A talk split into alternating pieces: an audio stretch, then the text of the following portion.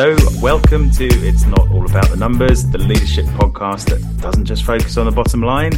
My name is Chris. Hello. And that's Mike. Hello. And today we are going to have a slightly different approach to our podcast because this week is launch week and we've got various things happening which we're going to go into. But first of all if you like what we're doing um, please hit subscribe. We've only been going for a few episodes but it's always encouraging to see people subscribing. And if you really like what we're doing then why not click the five star button because it all really helps. But um first off so mike how how was your week? It's been um, a chemical week this week, so I've had a bit oh. of a cold, and I feel like I'm rattling around with pills and sprays and stuff because um, I've got quite a lot of a uh, lot of project work on at the moment. So it's it's that classic self-employed can't stop working to have a sick day thing. So lots of head down prepping for the Open Data Institute summit whilst rattling around full of tablets and chemicals it's it's amazing how resilient oh. uh, you you realize you are when you're self-employed and you have to work to, to earn money. But I don't know about resilient, and I don't know about how high performing I've been. But hey, uh, I'm still here. Yeah, hanging you? in there. Yeah, good, good. I mentioned, I think uh, last episode, a couple of episodes, I've started my my training program, my my personal training program. It's uh, it's I have to keep you updated on it because I might need some motivation over the weeks, but um it's uh, it's not gone very well in the last week, but I am determined to get to get back to my cardio fitness and uh, and uh, you know looking beautiful for the uh, events that we do. Um, it's n- nothing to do with having to fit into that suit that you've had for a few years. It's it's everything to do with that, yeah. and uh, the fact that there's some imaginary two inches have popped out from somewhere. I don't know where, but uh, I'm going to get rid of those two inches, and I'll, I'll look amazing in the suit again. Yeah, the other thing is we've been looking at. Well, we've been all about the academy, um, the Gen CFO Academy. So huge amount of work goes into it. It's, you know, six months cycle of work and it's this week. So, um, that's been pretty amazing. And, uh, it's just nice because we're feeling like it's good the work's done and you know there's a lot more to come but um you know when you get into this stage it's just just time to enjoy it really. Uh, that sounds good. I, I wondered if you why don't you tell me a bit more about the academy and why why you think it's important? What actually is it? What happens and why is it important? Like everything I've done with Gen CFO, to be to be completely honest, and this might sound um, a bit odd, but I have just tested and learned my whole way through Gen CFO. It, it started off as a group of people just coming together for conversation, and then we started to do more things. And and the academy itself is kind of a result of people asking questions like, "How do I do this? How do we get started? You know, what sort of things should we be doing? What sort of technology should we be focused on? You know, how do we get the balance right? So we we have a sister um, summit to to the academy, which is you know all about thought leadership and top down and why you do things.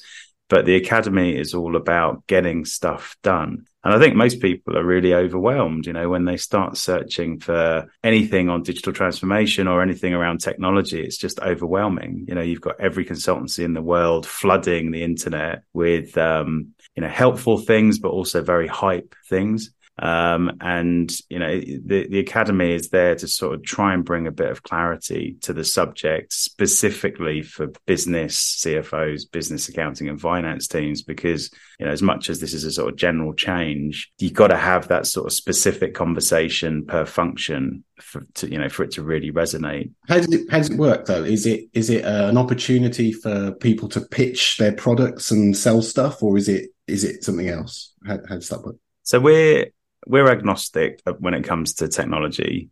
Because so, to be honest with you, the technology's been there for years. And, you know, if you search the, you know, the listings, you know, there's lots of websites about how to find technology. So we don't really focus on the technology and we certainly don't encourage tech vendors to turn up and do a demo. You know, it's a bit of waste of time. We can go and find that anytime. And if you go onto our Tech 100 listing, you can, you know, book demos and you can do all that sort of stuff. This is all about practitioner to practitioner, peer to peer learning, um, not necessarily from within the, the, finance teams as well. Yes, we've got like, you know, the new Microsoft CFO um, coming to talk, but we, you know, and we've got an IBM director of AI, but we've also got um, the PwC head of AI public policy coming to give a slightly different perspective. We've got a keynote speaker on generative AI and the consultancy that she runs. So, because I think that outside point of view is really helpful um, to show us what we what we don't know, um, because there's a, there's this an assumption. I think sometimes that we know what we need within a function, but actually, when you start talking to the business about what they want and you start getting those outside opinions, it sort of shifts your perspective a bit. Um, but yeah, it's definitely not a, a, a demo day. But so how that so from my understanding of how Gen CFO works, how how what you've just described is like another level of it's almost like jargon busting, tech busting, and peer support, and bringing people together to help each other. Because I think one of the things that I've observed in businesses is that people assume that a, a, a function is expert in everything about its area of work. So finance is expert in everything about finance, including the technology and the, the implementation of things. And what I think is great about how Gen CFO works is that bringing together of people in a safe space to allow them to explore that stuff in, so they don't feel exposed within the business environment. They've got kind of like that, that safe area. You know, I'm a massive advocate of peer learning because I feel like it's, it's, you know, you find shortcuts and you find, sort of trusted partners and you find sort of use cases that you're prepared to go with first because you know another CFO or another finance team have done it. You know and we've not traditionally trained in digital transformation you know no one is really. And it's moving so quickly. So i think you know it's it sort of acts as a bit of a shortcut. You can feel definitely get inspiration from the technology but you can get inspiration from the people and the, the stories. And you know, if I'm a CFO, I I probably want to hear from other finance people about what they're doing rather than a consultant first or someone outside of the business. But that but it can help to inspire, you know, which is why it's great to have you on the podcast because you know you you sort of pick holes in in my finance perspective from a from an outsider's point of view, which I think is is exactly what we need because I, I do feel there's a bit of an identity shift happening with uh, finance leaders. You're referring to my strap line of "I'm not an accountant, Mike." Yeah. yeah well, um, exactly. Um, I've got two two other questions actually on the academy that I wanted to ask, which is so who are you expecting to to attend the the, the events? What kind of people? So you mentioned obviously CFOs and finance functions, but is it open to others as well? It's it's an open event. Um, there is a you know these things do cost money to put on, so there is a, a, ticket price, but it's you know very much open to all. It's a low ticket price. It it we expect people from IT to turn up who want to work out the functional side of life. You know what is it that their finance people want from them. We expect everybody in the accounting and finance space to turn up um, these the chances are, you know, you're going to have more senior leaders going to the summit in May, and you're going to have more of the sort of delegated um, finance leadership team and finance managers coming to the academy because they're the ones actually doing it. Um, but you know, I, from the data, we actually see, you know, it's a real range of people we we don't really focus on the sort of micro and the startup side of things because the solutions there are very different. Um, and you know, everyone would have seen the adverts for you know Xero and QuickBooks. We're not on that side. You know, we're in the sort of larger enterprise mid market side. So the use case is there, and it, I don't know whether you saw that Workday advert about being a finance and HR rock star, which everybody's seen that. I think made me laugh and hated it all at the same time. Um, we're not rock stars, nor should we try to be rock stars. I don't think any CEO wants their CFO to be a rock star, um, taking risks and uh, probably not got the best uh, critical decision making um, out there. But I think, you know, it's about trying to get people from the accounting and finance world, but also outside the accounting and finance world who may be working with um, those stakeholders. That that is exactly an observation I made. So on our previous podcast that we've recorded, we've speak, spoken to people and talked, touched on business partnering a bit.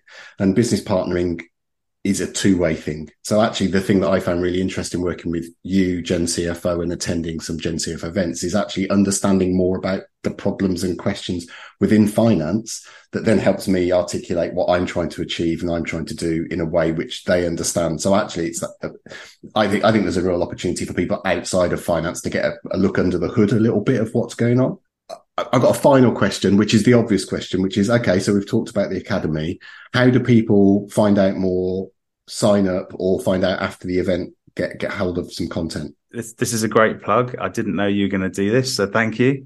quite right. um, I've been learning. A, um, no, it is a huge part of what I do, so I appreciate it. But no, the the best way to do it is to just search um, Gen CFO Academy, which is G E N CFO, um, and you can go onto that website and you can uh, see the agenda. You can see all the speakers.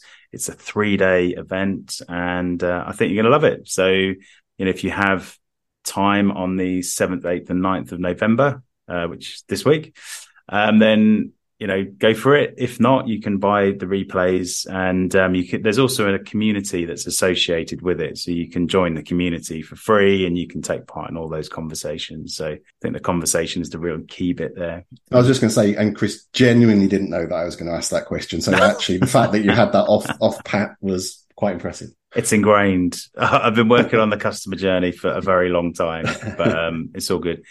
But you did you helped me segue a little bit there, um, quite nicely because I, I saw something this week finding the digital transformation sweet spot, and it was a comment from the Flowcast CFO, which uh, is, a, is a big enterprise tool for workflow management, and they were they were basically saying that you know the CFO has the mandate to to make transformation happen, but in a way we need to stop looking at digital transformation as a one off project because business is always changing. You know, the requirement from the business is always changing. Technology is always changing. Your people are always changing. So the, I think there's been a bit of a habit in the past to kind of get a team of people in externally normal, normally a load of consultants, you know, externally recruited. And then they come in and they make some change and then they leave and things have transformed and ticked up a bit. But actually a lot of the knowledge leaves. Um, and a lot of the people who are, have been in place don't feel that connected to the transformation. So we need to start looking at it as more of a journey for people, um, and and not just like a one-off project. It's interesting because the article is written by somebody who clearly is trying to sell a thing, um, and actually the conclusion of the article, as you've just said, is that transformation is more of a journey, and, and I think that that really resonates. That uh, it made me think of an example of when I first started work. I worked in an office where there was still a typing pool letters were being sent out and internal memos were the way of communicating. And then we had a digital transformation, which was the implementation of email. So email hmm. came in, we got lost the typing pool. People then just banged out effectively exactly the same thing and sent it instantly. How old are you? I, I, I, I didn't think you're that old. I, I, I, like to leave people guessing, right? So I'm not answering that question. I know. wow. Um, moving from memos to emails was a digital transformation and it ended. We, we're still now like 20 years on, 30 years on using emails as our default source of, of communication. Um, and I, I like to think that digital transformation is a way of thinking. And actually, if you think about your personal life, I mean, how many times in the last 15 years have you upgraded your mobile phone? And why have you upgraded your mobile phone? And that's because the technology keeps on changing and keeps on iterating. And I think so there's something in there about that mindset thing and actually it's not one project and hey look we've digitally transformed it, it's a series of incremental things that need to happen alongside sometimes big projects so yeah it, it, i find it quite an interesting it's interesting. A, you make a good point actually about you know is it a is it a job title or is it a project or is it a a mindset you know, mm. digital transformation is, I know that there are concepts, you know, the agile concepts and continuous improvement kind of concepts. I think that they go hand in hand with this space where if you are thinking about continuously improving and those marginal gains and managing them in a, in an agile way, then you, you, you know, you are on that digital transformation path. Um, now your digital vision can be much bigger than that. You know, it's not just about sort of small changes. It, it could be significant changes, but but I think that, yeah, the point here, you know, yes, they were talking about a bit of software Flowcast and it was from the CFO. Um, but, uh, you know, and there, there, was this underlying pitch for sure. Um, but, but what I like about this and calling it out, you know, away from all the hype is because the conclusion was it's not just about the tech, you know, it's not just about buying licenses um, of that product, but it's about understanding change and buying a solution and the CFO actually having a kind of long term view on ROI And also, it was promoting the CFO as the transformer because, and I've always felt this, um, and it's not always obvious to the business, but the CFO and the finance team has, you know, a complete holistic view of the business. There's not a single door in the company that they cannot walk in because they're responsible for the budget and talking to the budget holder. So it makes sense to me that transformation should be led by, or at least sponsored by the CFO, because they're the one who can look at this holistically. And that doesn't mean, you know, the budget holistically. It means the outcomes and, you know, the, the overall transformation journey as a company rather than just the finance transformation. I broad, I broadly agree. I think the, the, the other bit that was in there though that actually just makes me slightly nervous around the focus on the fi- finance bit in there was there was a there was a piece in the article about incentivization, which is uh, I'm going to paraphrase badly, but it's if somebody comes to me and asks for a five hundred thousand dollar license for a piece of software, then immediately I'm going to ask next year for them to make five hundred thousand dollars worth of savings or increased revenue to show the benefit of that investment. It should be a neutral thing, and I think that that that is more transactional than this mindset approach and the kind of digital transformation being a series of steps and a series of thought pieces it might not be as direct line as that as you invest in this and this is the return and i think that that i think sometimes how we measure things and value of things when it comes back to the numbers it actually causes a problem um, you don't you you won't have have the benefits you expect or your focus will be on financial benefits rather than actually business benefits potentially. So it was, I, I like the article and I agree with the points you're making. I just thought for me, it didn't go far enough. For me, actually, it's about helping CFOs and the C suite. Digital transformation about helping CFOs and the C suite understand the questions they need to ask and understand what good answers look like rather than um, just a straightforward transactional um, relationship between an investment and a return you, again, you lead me neatly into the the next um, the next point that I was going to make. So every time, every, every time we're doing a podcast episode, we're asking people to submit their questions. We also have a community that runs along the side of this, the, the Gen CFO community. And this one's plucked from the, the community. But if you do want to ask questions to us, then do send um, emails to podcast at generationcfo.com or reach out to Mike and I via uh, LinkedIn. Um, the the question that links to what you were just saying there was, you know, do finance people really understand what is happening in IT? And I think the premise for this was a bit of research that um, I found from Vertice, which is a sort of cost saving company that's out there uh, for SaaS products, buying SaaS products. And it asked, um, I think it's like 500 CFOs and 500 CIOs do they feel that the exec team understand the nature of cloud computing? And this was specifically and costs associated to it. And 47.5% said no. And the rest said not sure. And only 21% said yes. 21.5% said yes. And it kind of, you know, links to that point that you're making. When we start getting into the detail of these things, you know, do finance people really understand what IT service is? Do they understand what cloud is? Do they understand the difference between that and a data center? Can they really, you know, understand cost in that space? Because, you know, there might be, you know, if I'm going to a data center and asking them to drive costs down because they're over budget, well, is that impacting significantly something on the business side? You know, is that impacting value elsewhere? So it's this is a bit of a worrying stat, I think, where we're saying, you know, basically three quarters of the board do not really understand what's happening in IT and management of costs is quite difficult from a finance point of view. But so it's not just about the numbers, right? Uh, but, yeah, and and, and, and it, what's going through my head as you were describing that was, does IT understand finance? So does finance understand IT? Does IT understand finance? Do either of those understand legal? And HR. And actually, what you're describing is a problem of communication and sharing sharing problems and ambitions in a way which everybody understands and is simple, rather than organizational silos, which is, well, we'll leave the IT to the IT people, but we are in charge of their money, so we'll cut their costs. Or the IT people saying, well, finance need a new tool to do their whatever it is. So we'll just implement a new tool, but we won't ask them what they want.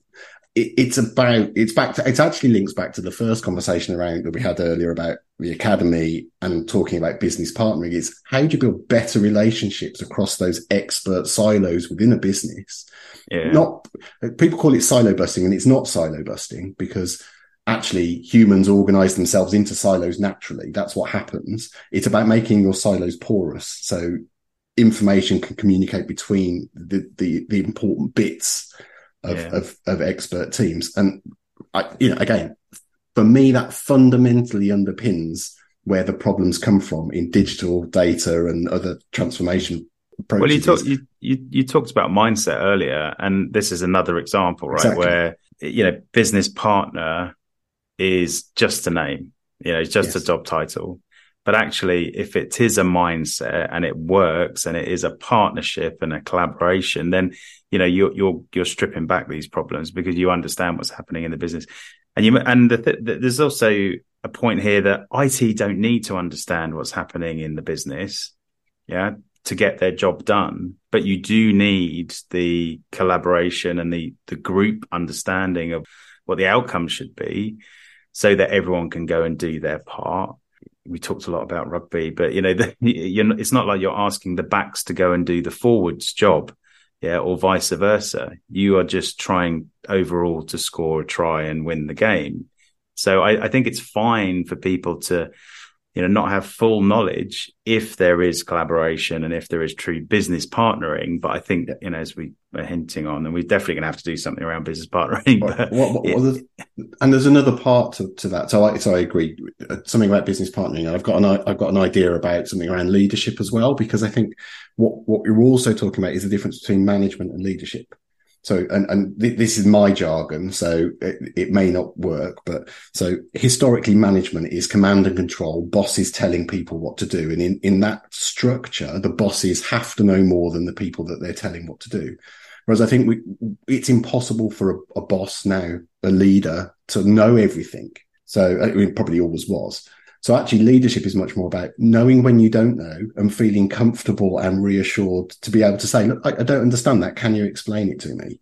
Can you explain it to me so I understand it rather than feeling this kind of fear of showing vulnerability that you don't understand? And, and so I would like, I'd love to know from that stat that you gave, how many of those leaders that were surveyed in their company would go to their IT CIO and say, I really don't understand cloud computing. Can you explain it to me? Something else that I don't understand um, is this. We so each week we're doing this good data, bad data uh, section. I, I, thought you shared you shared something for the um, for this section this week, which I thought was was brilliant. Yeah, so I was I, I we you mentioned the rugby and rugby World Cup's going on at the moment, and we just we we're recording this just after the best weekend of rugby ever, which is the quarterfinals of the uh, the, the, the Rugby World Cup. Um, and some of the matches were incredible. Um, but quite a lot of rugby these days and training is based on statistics and match statistics. And so I just pulled out the match statistics from the game between um, France and South Africa. And it's incredible. So Fran- France, on all of the metrics, um, basically they they 154 runs over 80 runs um, to South Africa. France had more. 82 carries over the gain line to 36. 156 passes to 82, 43 defenders beaten to 12. So all you know, all of the stats.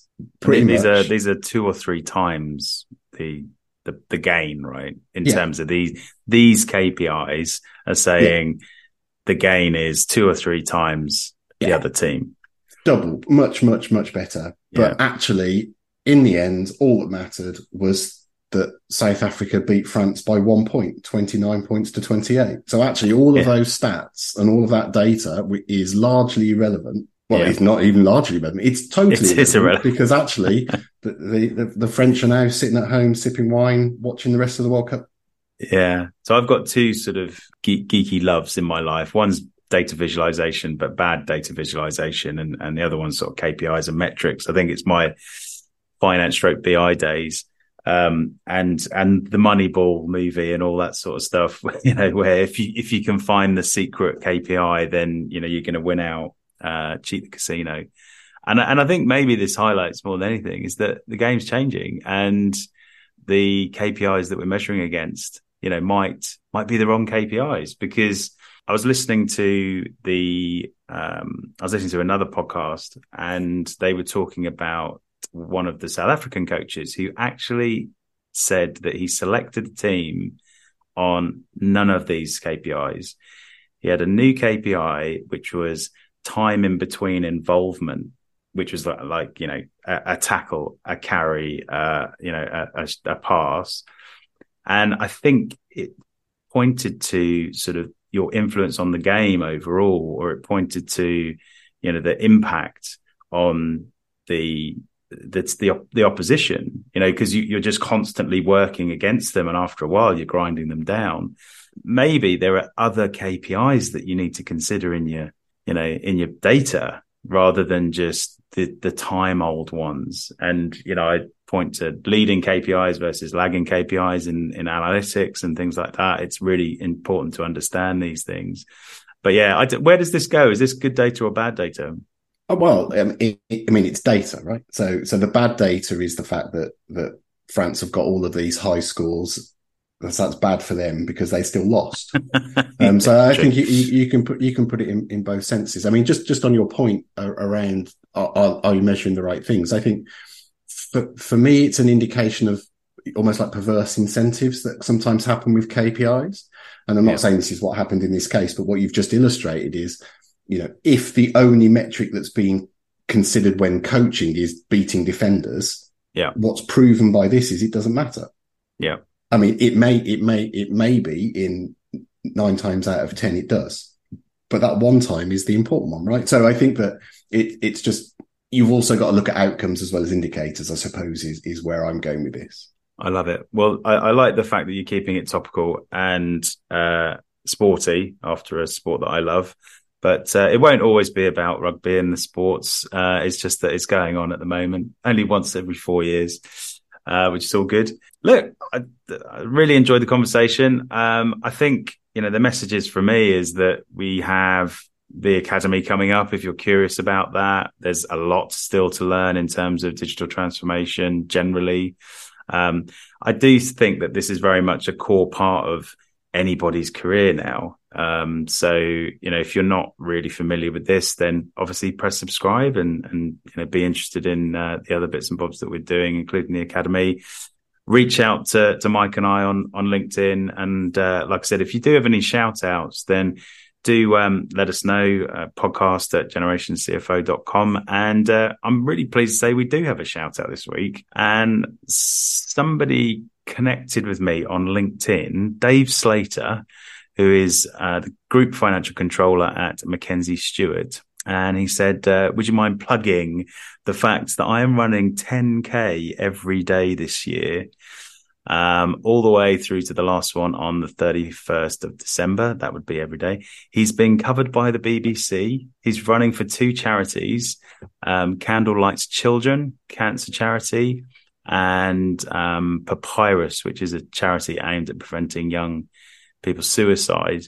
Um, he's also training, if that wasn't enough, to be uh, a mountain guide, where he's looking to sort of take people from the charity uh, on trips, which uh, is very therapeutic. So, if you are interested in supporting David and th- those charities, reach out to David directly on uh, LinkedIn. But he also has a website, one the number one dadrunning.co.uk, and you can find those two charities there um, to to sponsor him. Kind of puts my training plan into uh, into perspective. Uh, so I was ju- I was just thinking that. I mean, if you wanted motivation, I don't think I, there's anything I can say other than refer you back to One Dad Running. I mean, that is incredible, right?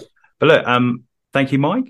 Very insightful this week, and yeah. uh, well done. Even though you had a cold, and uh, thank you guys for listening. And obviously, remember, it's not all about the numbers. Take care. Bye.